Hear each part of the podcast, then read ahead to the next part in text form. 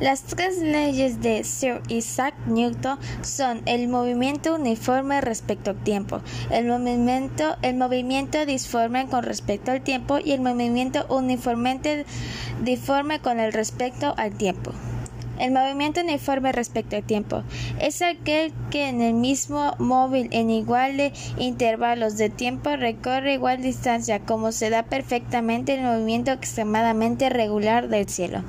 El movimiento disforme con respecto al tiempo es aquel por el cual en partes de distintos tiempos son recorridas distancias iguales o en tiempos desiguales espacios iguales. Movimiento de movimiento uniformemente disforme con respecto al tiempo.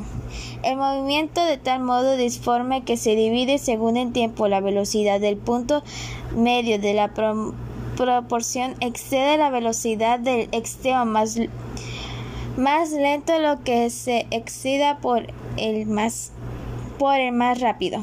El movimiento uniformemente disforme respecto al tiempo es aquel cuya